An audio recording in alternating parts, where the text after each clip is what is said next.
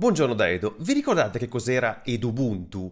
No, non si tratta della mia personale versione di Ubuntu, ma di una distro basata ovviamente su Ubuntu e ottimizzata per l'utilizzo in ambienti educativi ed era direttamente supportata da Canonical che è l'azienda che sviluppa Ubuntu. Ed Ubuntu includeva tutte le funzionalità di Ubuntu insieme a una serie di strumenti educativi aggiuntivi come giochi di apprendimento, software di creazione di contenuti e la suite di LibreOffice. Ed Ubuntu era particolarmente orientato alle scuole e alle università, poiché offriva un sistema operativo stabile e sicuro che poteva essere facilmente personalizzato per soddisfare le esigenze dell'istituto e gli insegnanti e gli studenti potevano facilmente installare e utilizzare i programmi di cui avevano bisogno direttamente dai repository di Ubuntu. Ed Ubuntu è stato lanciato per la prima volta nel 2005 e aveva ricevuto un notevole supporto da parte della community open source, ma nel 2017 questa spinta si è interrotta e l'ultima versione a vedere la luce nelle classi è stata la 14.04.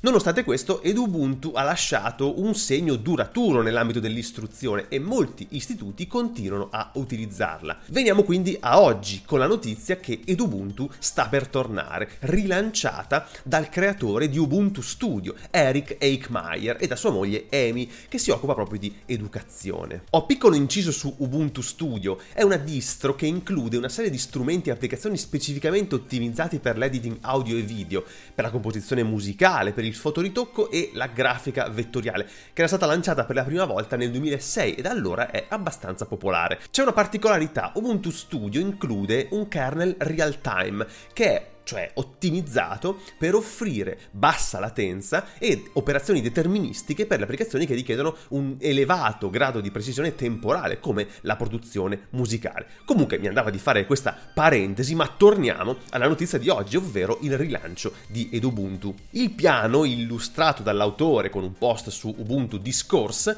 è di uscire ad aprile con la versione 23.04, adottando GNOME nella stessa versione di Ubuntu base e con un tema Yaru rosso, oltre che un nuovo logo che ricorda l'originale ma è aggiornato al nuovo stile grafico della distribuzione madre. L'installer sarà basato su quello di Ubuntu Studio e naturalmente saranno incluse di default applicazioni per l'educazione, raccolte in meta package basate sull'età, come ad esempio Ubuntu Edu Preschool. E peraltro le app saranno divise in cartelle per materia di riferimento, quindi tipo matematica, scienze, eccetera, eccetera. Quindi vi invito a dare un'occhiata all'annuncio ufficiale e magari magari se siete interessati a questo particolare settore in cui il software open source come questo appunto dovrebbe essere sicuramente la prima opzione, potete pensare anche di contribuire e ricordo che contribuire non significa necessariamente scrivere codice, ci sono attività proprio per tutti.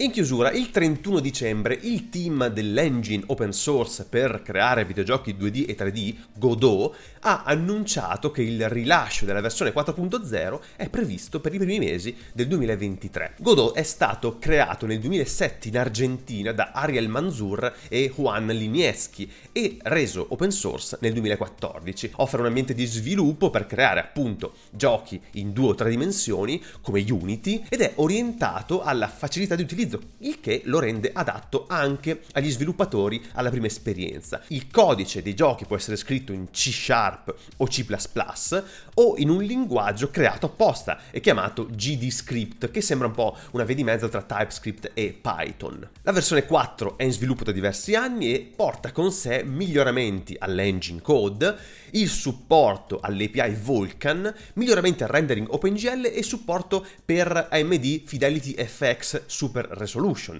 Ma oltre a questo, e sono tutte cose che possiamo già provare nella beta che è disponibile da settembre 2022, abbiamo una completa riscrittura del sistema di illuminazione, la nebbia volumetrica, un sistema di gestione della fisica notevolmente migliorato e in generale anche molti miglioramenti all'editor, quindi alla developer experience. Non pensiate che Godot sia un progettino open source per appassionati che vogliono imparare a fare giochi. In un certo senso lo è anche, ma è anche un progetto che sta alla base di videogiochi indipendenti che sono in vendita sulle principali piattaforme per PC, console e mobile.